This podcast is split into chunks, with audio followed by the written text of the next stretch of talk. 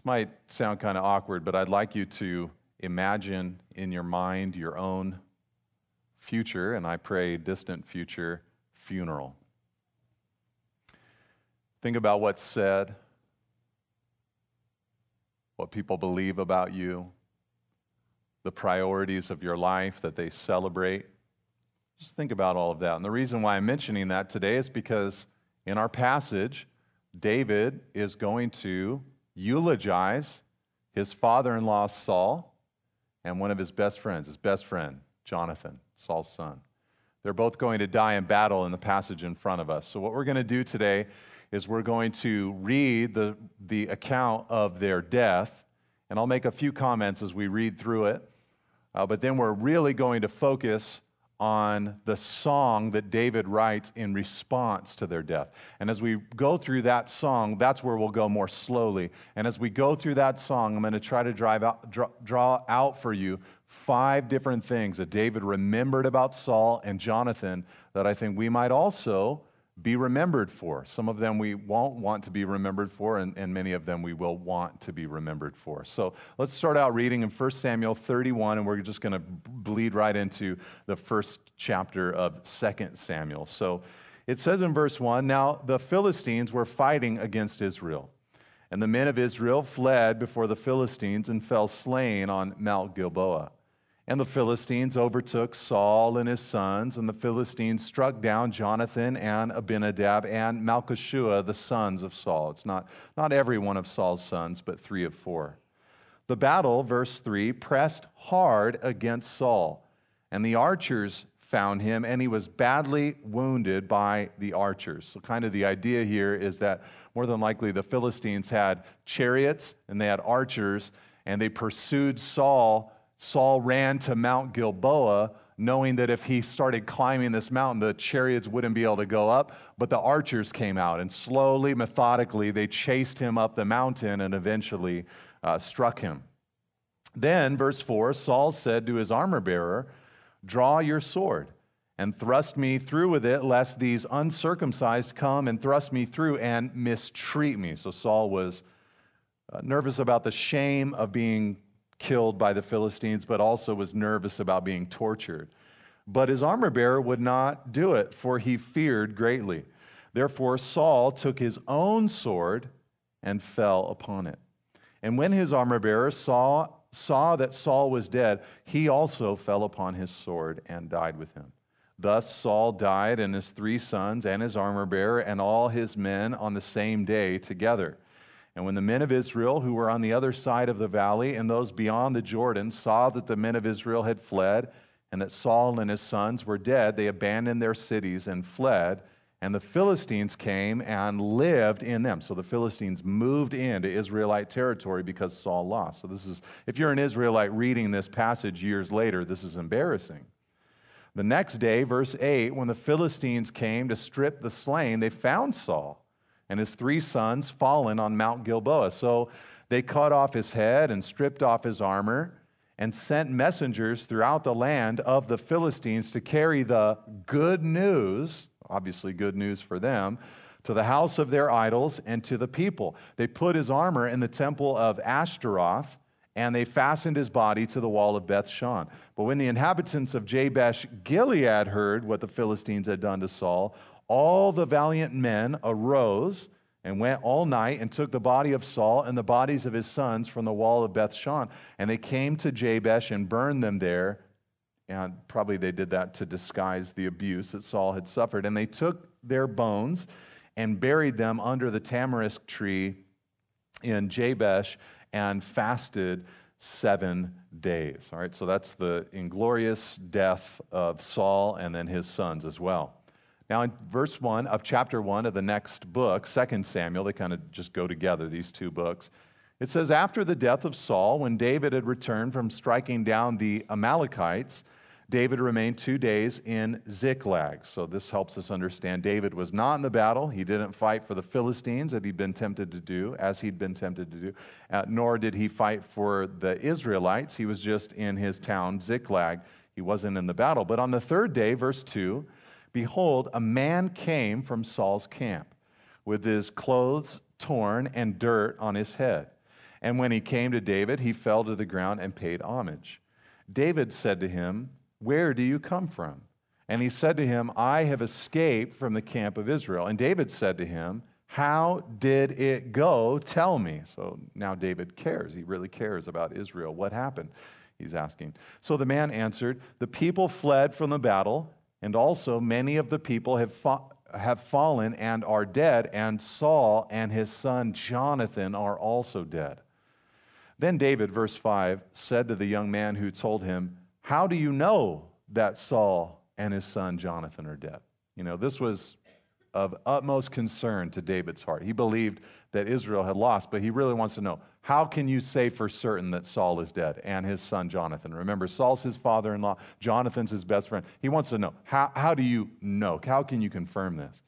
So the young man, verse six, who told him said, "By chance, I happened to be on Mount Gilboa, and there was Saul leaning on his spear, and behold, the chariots and the horsemen were close upon him. And when he looked behind him, he saw me, and he called to me, and I answered, 'Here I am.' And he said to me, 'Who are you?' And I answered him, 'I am an Amalekite.'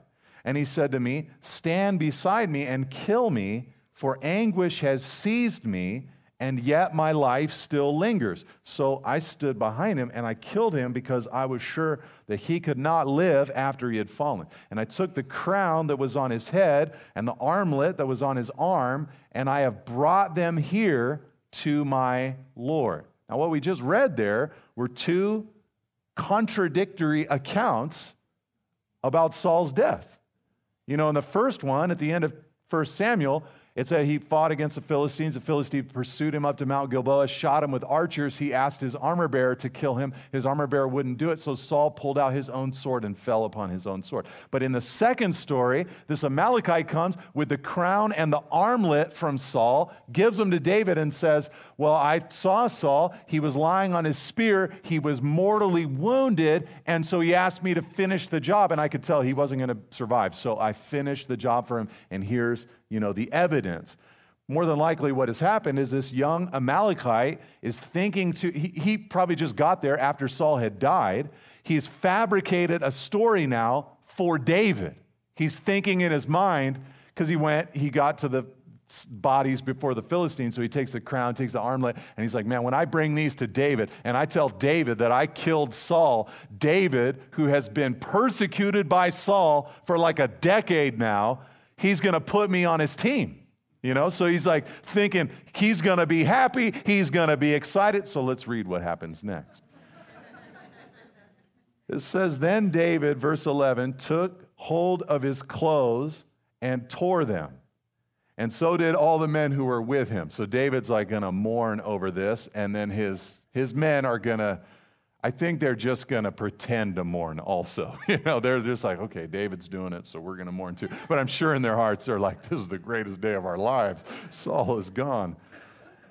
And they mourned, verse twelve, "and wept and fasted until evening for Saul and for Jonathan his son and for the people of the Lord and for the house of Israel, because they had fallen by the sword." So this young Amalekite guy, he's just watching this whole thing go down like, "Oh man, I just brought them what I thought was good news. They're acting like it's really bad news. What's going to happen to me?" Well, here's what happens, verse thirteen. "And David said to the young man who told him, 'Where do you come from?' And he answered, 'I am the son of a sojourner and Amalekite.' David said to him, 'How is it that you were not afraid to put out your hand to destroy the Lord's anointed?' Then David called one of the young men and said, 'Go, execute him.' And he struck him down so that he died. And David said to him, 'Your blood be on your head, for your own mouth has testified against you, saying, I have killed the Lord's anointed.'" David, you, what you have to notice here is that David is now immediately behaving like the king of Israel. He puts this man under capital punishment. He doesn't say even go kill him. He says go execute him. And David then, here's where we're going to pick up the tale, verse seventeen, "lamented with this lamentation over Saul and Jonathan his son. And he said it should be taught to the people of Judah. Behold, it is written in the book of Jasher." Now, there's no book of Jasher in the Bible. This was an outside of the Bible book, a collection of Jewish, Hebrew, Uh, songs, different parts of literature. The book of Joshua also mentions the book of Jasher. We don't have it. It's not saved for us, but they saved it there, but they also wrote it in, in Second Samuel chapter one, this lamentation, and David began to speak. Now, this song that we're about to read, this lamentation, first of all, let's just say it like this. Isn't it grace that he even had a lamentation? I mean, to me, you read about all the things that Saul did to David, you expect to, to read something like, and David wrote a super upbeat pop song celebrating the fact that Saul was dead. No, he laments. His heart is broken. The king of Israel has died, and he's broken over that. So let's read what he says. First, I want to show you verse nineteen to twenty-one. He says, "Your glory, O Israel, is slain on your high places. How the mighty have fallen. Tell it not in Gath, publish it not in the streets of Ashkelon, lest the daughters of the Philistines rejoice, lest the daughters of the uncircumcised exult. You mountains of Gilboa, let there be no dew or rain upon you, nor fields of offerings, for there the shield of the mighty was defiled, the shield of Saul not anointed with oil."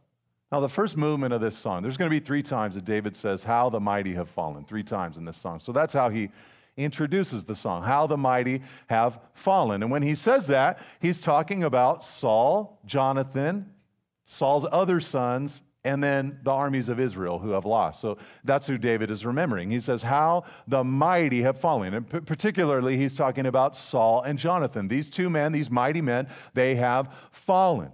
And there's two different ways that David wants this to be remembered. There's one group that he doesn't want to know about Saul's death. It's the Philistines. Did you see it there in verse twenty? He says, tell it not in Gath. That's a Philistine uh, stronghold, a Philistine town. He says, tell it not in the streets of Ashkelon, another Philistine territory, and lest, lest the daughters of the Philistines rejoice. In other words, David does not want the Philistines to know about Saul's death because the Philistines will rejoice because of Saul's death. Now, obviously, we already read the story. We know that they did know.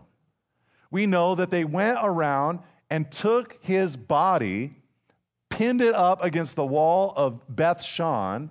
And by the way, the brave men of Jabesh-Gilead went and pulled the body down. Forty years earlier, Saul's first military victory was for the people of Beth-shan, or for the people of Jabesh-Gilead. He had saved them. So forty years later, they come back and they pull his body down from the wall. They took his armor and they put it in the temple of the Ashtaroth. And so what they're doing is they're going around and they are celebrating the fact, the Philistines are, that their God is mightier than Saul and his God. That's what they're doing. So this is an embarrassing moment for Israel, this failure, this loss of Saul. But there was another group that David wanted to know about Saul's death. And we get that in verse twenty-one, because what he does is he curses the mountains of Gilboa. Did you see that there? And what he does is he says, may there be no more uh, dew or rain upon you, nor fields of offerings. Well, what he's meaning by that is that he's cursing this mountain, and what he wants is it for, to, for it to be perpetually a dry and arid place, so that no grass will grow upon it, so that no cows, uh, oxen, sheep can graze on the slopes leading up to Mount Gilboa. That's why he, he uses the line, may there be no, no fields of offerings. He doesn't say fields of sheep or fields of cattle. He says fields of offerings. So if you were a sheep, you'd take that personally, you know. But for David, when he saw sheep, you know, he's like, but you also could be an offering. So that's what he means by that line. So he's pronouncing a curse upon Mount Gilboa. In other words, what David was hoping for was that the Philistines would not hear about this, and they did, but he was hoping that they wouldn't because it was an embarrassment for the people of Israel about the God of Israel, but he was hoping that the people of Israel would hear about it. He was hoping that in years to come, people would walk by the Israelite mountain of Gilboa and see it all dry, arid, and ask, what, what's going on here? Why is there no green grass? Why, why is it that no animals can graze upon it? There's just nothing there. And he wanted people to respond, well, that's the place that Saul died. That's the place that Jonathan died. And why did Saul die? Why did Jonathan die? Well, Saul had hardened his heart against the God of Israel. He persisted in his own way. And because he'd done that, God lifted his hand from his life, and he lost his life, and he was replaced by a man who was God-hearted and better than he. In a sense, David did not want the news of Saul's death to go out, but he did want the news of Saul's death to go out. So I'm sorry about this first point, but the first thing that I have to say that we often will be remembered for is we will be, number one, remembered for our failures. Now, before you feel like I'm just going to breathe fire on you right now and just really crush you with a point like this, let me just explain this a little bit. You know, the reality is none of us is going to live a perfect life. In fact, I hate that statement because when we say it, you know, no one's perfect, no one lives a perfect life, it's kind of like giving ourselves a little bit of a of a pass, right? It's kind of this statement. Like when someone says that, it kind of makes me feel like, oh, you know, like I went to the car lot, I picked out a new car, and they forgot to put the floor mats in before I left, you know, but everything else is good. It's not perfect, the floor mats aren't there, but otherwise it's great. That's not what our lives are like. It'd be like buying a car and you pick it up and there's no engine, you know? Those are some of the gaps in our lives. So sometimes we say, well, you know, I'm not perfect. Really what we mean is like, I have just fallen so far short of the glory of God.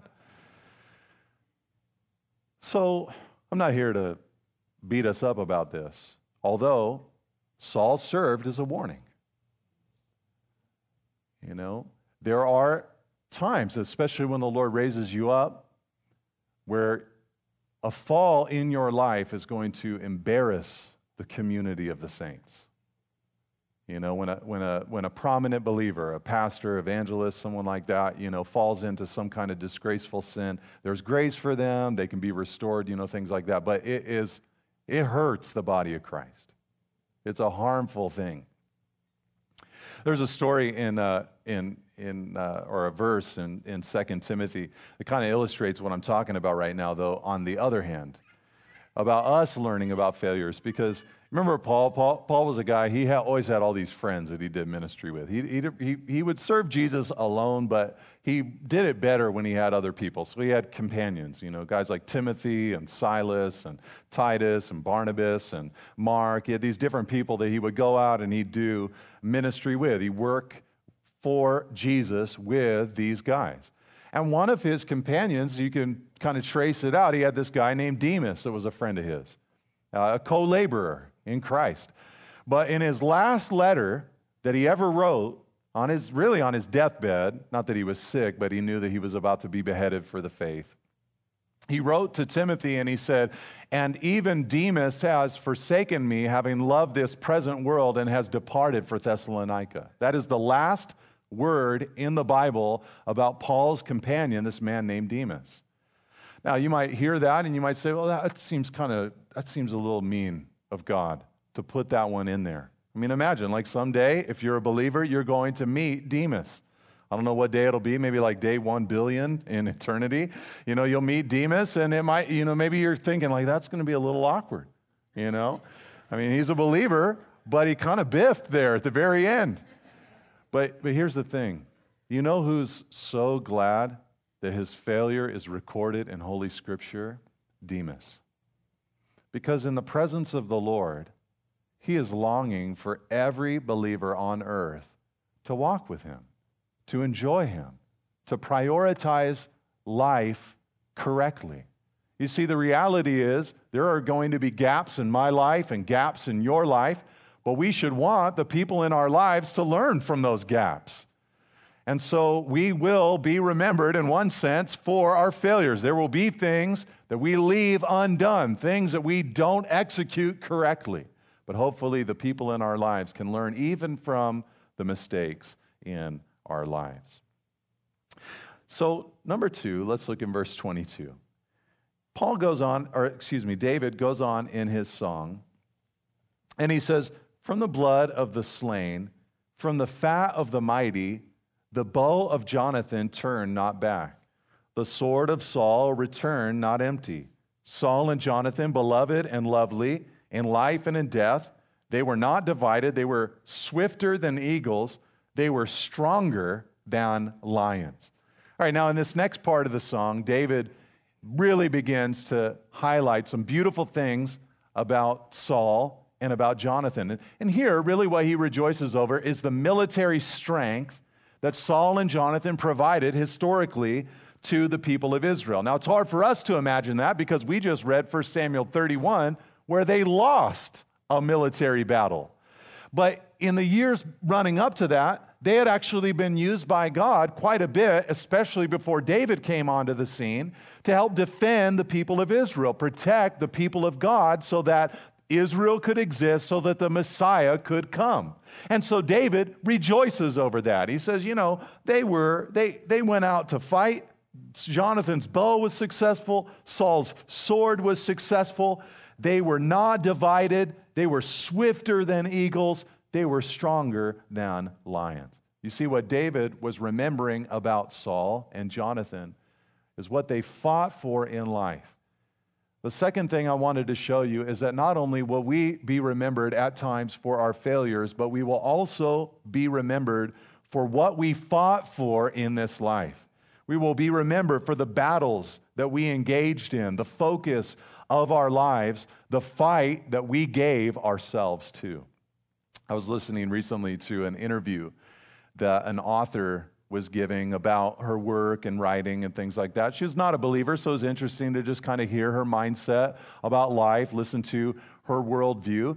And in the course of the interview, she shared an article that she'd written about her future funeral and what she wanted it to be like. She wasn't near death. She wasn't sick as far as she knew. It was just something in the distant future for her that she thought, this is how I want my funeral to go. And she just kind of laid it all out. This is what I want here, and this is how I want that. And, uh, you know, it was pretty interesting. It was very secular. There was no eternity. There was no uh, Christ. There was no gospel. The way she concluded it, she said, at my reception, this was her final thing, she said, at my reception, I want everybody to bring food for sort of a potluck meal. But the only food that I want people to bring are organic foods that they have grown themselves. And she said, and I realized that there probably won't be enough food for everybody. And she concluded her essay by saying, and that will be my final lesson. And as I heard that, I thought, man, my apologies, organic food, whatever. I'm sure it's great. I eat organic food from time to time. Sounds good. But I hope to God that's not my final lesson. Listen to what Paul the Apostle said. In Colossians one, verse twenty-eight, he said of himself, he said, Jesus Christ we proclaim, warning everyone and teaching everyone with all wisdom, that we may present everyone mature in Christ. For this I toil, struggling with all his energy that he powerfully works within me. Paul was a man who spent his life trying to spread the gospel, preach the gospel, make disciples, expand the kingdom of God here on earth. And we, of course, will not be uh, you know, as fruitful as Paul the Apostle was fruitful, but man, that we would have a quest in life that is aligned with God and His Word. Some questions that we could ask concerning this point are things like this. What is the quest of my life? Am I engaged in battles today that I will be proud of, as in pleased and satisfied with tomorrow? And who might I pour my life into, helping them become more complete and mature in Jesus Christ? A friend of mine named Phil Metzger, he years ago, m- when he was seventeen or eighteen years old, he and a few of his friends decided that they wanted to go on a missions trip to uh, Hungary and some other countries in, in Eastern Europe. They'd been invited to do so. They were Southern California kids living down in Orange County, and they probably didn't even, I'm pretty sure at that time of his life, Phil probably didn't even know where Europe was, let alone Hungary. But he wanted to go. Somebody invited him. He said, yeah, sure, I'll go. I love the Lord. I'll go. His pastor who supported him in going actually wrote him a check to purchase jackets because he was an Orange County kid. He had like a windbreaker. That's all he had. And they were going in the winter to Hungary. And so they bought these big jackets and coats and everything. And he went there and they preached the gospel, and a lot of kids started getting saved. And this real move of the Spirit began to develop. And Phil began to realize that God had a call on his life to go and live in that country. And eventually he and his wife, Joy, they moved to Hungary, where they spent decades pouring into that community, pouring into the city of Budapest and pouring into the surrounding regions. And after, I think, almost three decades of life and ministry there, he and Joy, they just recently moved back to the States. They went, moved to, to San Diego. And what they left behind is they left behind a country not just with one church, but with twenty, thirty, or forty different churches and many others that had spread out from those just in that nation. Uh, they had made a massive impact in that place. The, the fight that they are known for is very clear. It's very obvious. Now, you and I, we might not impact an entire nation. There are people that the Lord has called us to reach. There are people that the Lord has called us to make an impact with. And so we, we must remember that we will, you know, be remembered for the quest that we gave our lives to. But notice also in verse twenty-four as we move on, David also said of Saul, I love this little line, he said, "You daughters of Israel, weep over Saul, who clothed you luxuriously in scarlet, who put ornaments of gold on your apparel." Apparently, during Saul's forty years of being king, and you know, the parts we've read of his time as the king, they didn't sound so great. In fact, some of David's mighty men, they came from a group of people who said, we're distressed, we're indebted, and we're discontented with Saul and his leadership. But David pointed out, he said, look, the reality is, as he led you, there was some prosperity that he brought into the nation. He clothed you with scarlet. He put ornaments of gold on your apparel. And, and apparently his leadership had led to at least a little bit of blessing in Israel. He had, to a degree, served the people of Israel. And this is my third point. We will also be remembered for the service that we gave to other people. We will be remembered for the way that we served other people. You know what's absent in this song? Absent in this song is any mention of the way that Saul looked. At the beginning of Saul's life and ministry, it, when he was chosen by God, do you know what it says about him in First Samuel? It tells us that he was head and shoulders taller than everybody else and that he was a very handsome man. That's what it says at the beginning. David never mentions that. That's not important to him because the reality is you'll not re- be remembered for your looks. You won't be remembered for your sweet triathlon time in nineteen ninety-nine. And you won't be remembered for the number of likes you got on an Instagram post. You won't be remembered for any of those things, but you will be remembered for the way you served the people that God placed in your life.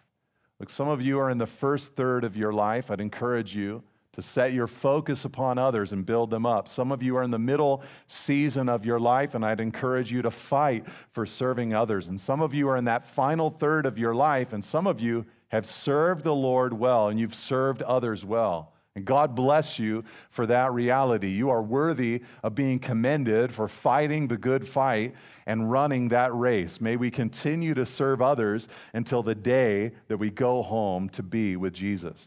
You see, Jesus Christ remembers all of that service. I love what Paul said, again, in that final letter that he wrote to Timothy. He said in the first chapter of that letter, everything that I've done for the Lord, I trust that he is able to keep what I have entrusted to him. You know, there were people that Paul served that never said thank you. There were people that Paul served, like any parent understands, who did not appreciate what he had done. But the Lord saw all of it. The Lord witnessed all of it and would commend Paul for that work. Some questions that we could ask on this point would be questions like, whether they recognize it or not, who will benefit from my life? Are there areas of my life where I am serving but don't immediately recognize it as service. I find this is, this is interesting to talk about on Mother's Day, because I find this is often the case with mothers. They'll kind of say, like, they'll, they'll be raising their kids. They're all tired and just burnt out with these children, you know, that are just tough to deal with. And they're, they're working so hard from the moment they wake up, even before they wake up, you know, they're serving. And, and then, and then they're here, man, I need to serve. And they're like, I got to find a place to serve the Lord. I'm like, you know, you are serving the Lord. You got these children that you're raising for Him. That is a ministry in and of itself. Another question we could ask is, do I have current responsibilities that I could turn into service? What I mean by that is that there are things that are in your life that are just duties, responsibilities, that you might not actually be serving yet in them, but you could maybe turn them into service. Years ago, I was a, I was a softball coach. My, kid, my, my daughters have retired from softball since then. You know, they kind of caught to the zenith of their careers, and then they moved on to other things. But for four or five years, I was a, so- a girls' softball coach. It was an incredible time in my life. And I noticed that there were two different types of people who would coach softball. You know, so, some people would just kind of treat it like a responsibility. You know, get there as, as uh, late as you could, uh, leave as quickly as you could, just kind of run through the stuff, you know, and it kind of felt like, I, it seems like that kind of person, they're the kind of person that someone like roped them into it, you know, like they they showed up so, at some meeting, you know, to sign up, and someone's like, hey, you're the coach. I'm like, oh man, I didn't want to do this, but I guess I got to put in my time, you know, kind of thing. And then there were other people who you could tell, it's like, man, they'd get there early. They'd be greeting people as they arrived. They'd stay late. They'd talk to the individual families and parents and talk to the kids. They turned their responsibility into an opportunity to serve other human beings. Do you have current responsibilities that you could turn into service? Uh, last year, my paternal grandmother went home to be with the Lord. She was uh, ninety-three, ninety-four years old. Just an amazing woman. And as we celebrated her life, that's what she was praised for, her service of other people. She had spent most of her life, unfortunately, raising her five children alone. And her children just praised her, rejoiced in her love, her sacrifice, her devotion. We'll be remembered for that. All right, now verse twenty-five. Let's read this next portion of the song. David acts like he's ready to close the song when in verse twenty-five, he repeats the opening line of the song by saying, how the mighty have fallen in the midst of the battle. He could have closed the song right there, but he had a special word reserved for his friend Jonathan. He said, Jonathan lies slain on your high places. I am distressed for you, my brother Jonathan. Very pleasant have you been to me. Your love to me was extraordinary, surpassing the love of women. Now, this week as I was preparing for this teaching and just kind of asking the Lord, you know, I, I do a lot of reading, studying, thinking about the text and all of that. But as I was thinking about this, in this verse, I just felt impressed to say, do not let this particular point pass you by.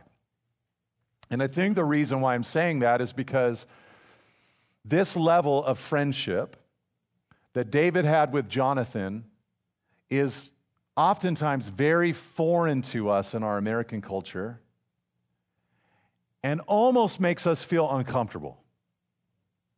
In fact, there are many who have even taken these words of David about Jonathan and put a meaning onto them that is totally perverted and outside of the Bible, saying that David is somehow expressing some kind of homosexual desire for Jonathan in this. It's like we just don't even know what to do with a man declaring this kind of love for another man. That's not at all what David was meaning.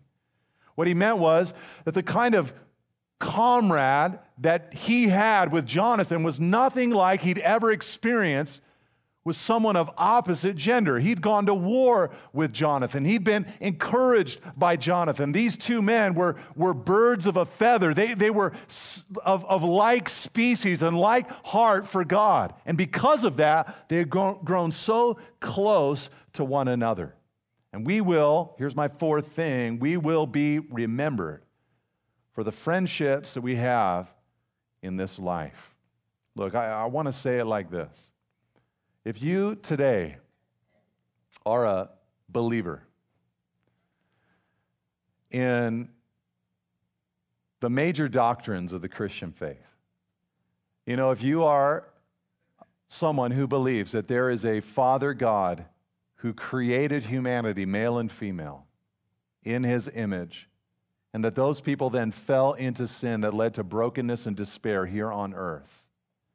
If you're a person who believes that that Father God sent his Son, the second person of the Trinity, to die, to, to live a human life, and to die on the cross for the sin of the world as a, as a replacement for humanity, to take the judgment of God into his body upon that cross, to be buried and rise from the dead three days later and ascend to the right hand of the Father to someday return and judge the living and the dead.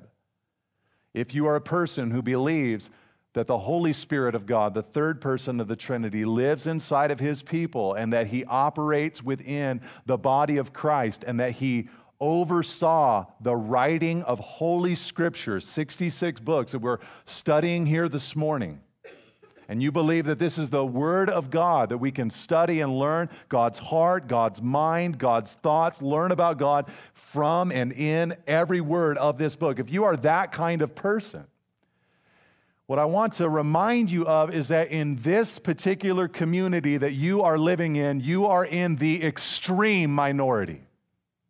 You are in the extreme minority. That's why I want to press hard into this point about friendship. About friendship. Because the church has made mistakes on either sides of this.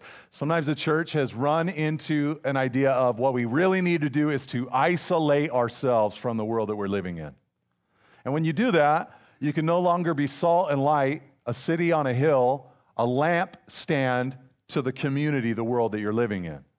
The other mistake that the world, that the church often makes is to assimilate into the culture and into the, to the world that we live in so that our beliefs, our views are indistinguishable from the culture and the environment that we're living in.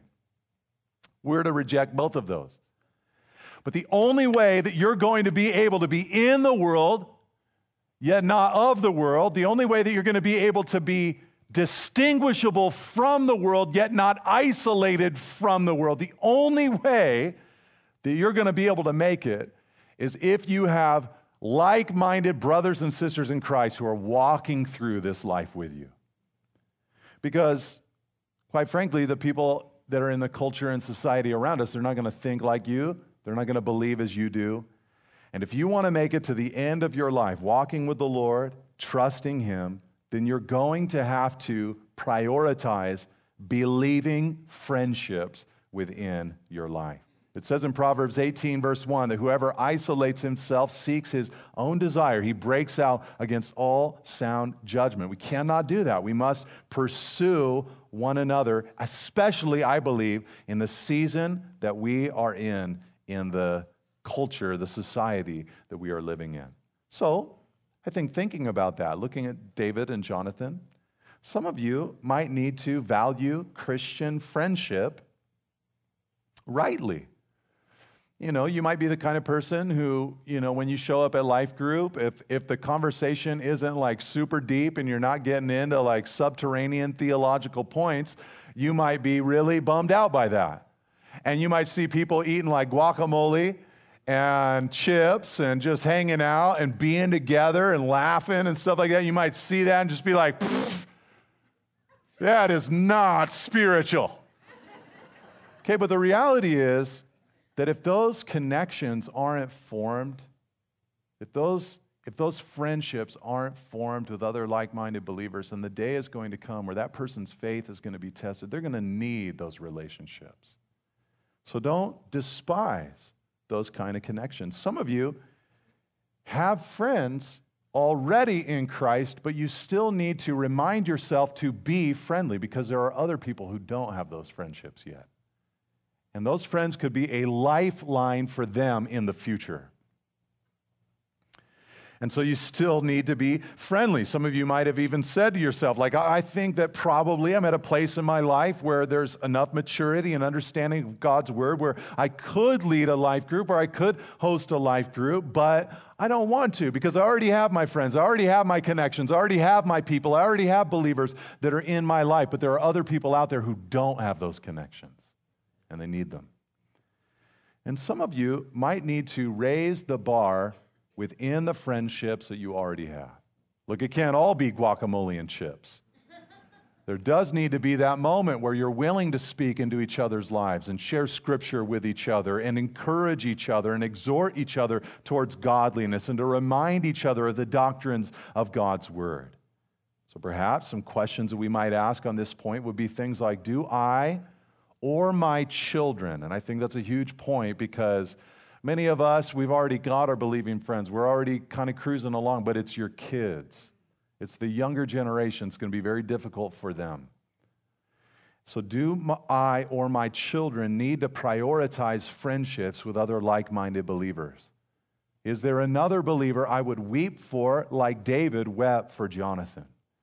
And have I allowed fear to keep me from engaging a brother or sister in Christ? Christina was telling me about a conversation she had recently with uh, one of one of the young women in the church who is a senior at Cal State Monterey Bay, and so th- that means she's getting done with her senior project, and it was kind of a, it was a group project kind of thing, and she was telling Christina how that had been and what it was like, and uh, she she mentioned to her, she said, you know, I, I a lot of times we're trying to schedule getting together to work on our project together, and these other girls that I'm working on it with, they, they have said to me, why are you always going to all these church things? You know, why are you always, it's like a mentoring or, you know, a, a, the young adult Bible study or, you know, Sunday night service. Like, why are you always going to do all of these things? And I don't think she said it out loud, but what she said to herself was, because if I don't, I'm going to be with you in the bar, doing things I don't want to do. I need to be with God's people. To have that kind of priority, to have that kind of clarity is so life-giving. Let's read the final line of David's song. He said, how the mighty have fallen and the weapons of war have perished. That's the last time, the third time David sings that line, how the mighty have fallen. Here's my last point. Look at verse nineteen with me. Before he sings how the mighty have fallen the first time, what does he say? He says, your glory, O Israel, is slain on your high places. When he says that, he's talking about Saul. He's talking about Jonathan.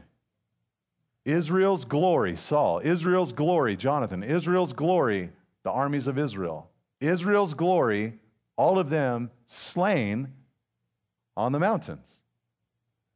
Is there any part of you that when you hear that, it makes you feel a little weird? Like, how is Saul, Jonathan, armies of Israel, how are they the glory of Israel?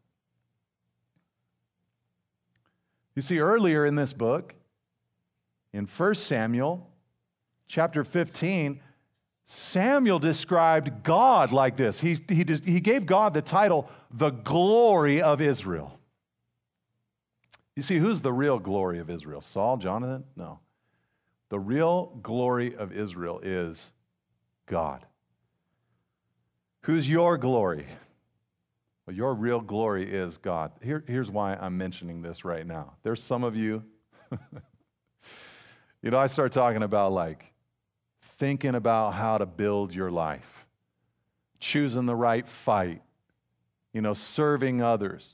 How will you be remembered? I start talking about stuff like that, and there's some of you, you're like the high achiever kind of people. You're so excited about that. You know, some of you, I'm like, just imagine you're at your own funeral, and many of you are like, oh, I do not want to do that. But some of you are like, yes, let's do this. I want to assess myself and improve. I can't wait, you know, kind of thing. And here's, I can relate to you. I can relate to you. You, you, you want to... You want to conquer. You want, you want to do stuff. You want to make a dent. Here's just how I wanted to end. For all of eternity, your glory is not going to be what you did. Your glory is going to be God. For all of eternity, you're going to open up your mouth and sing, and you're not going to be singing about what you did. You're going to be singing about the Lord. For all of eternity, you're going to be living there without any regret in your heart, just in awe of the God of the universe. And I just wanted to remind you of that because I think it's possible to spend too much time thinking about your own performance and effectiveness and to not spend enough time just thinking about God. Thinking about how beautiful He is, how wonderful He is, how much He loves you, how much He cares about you.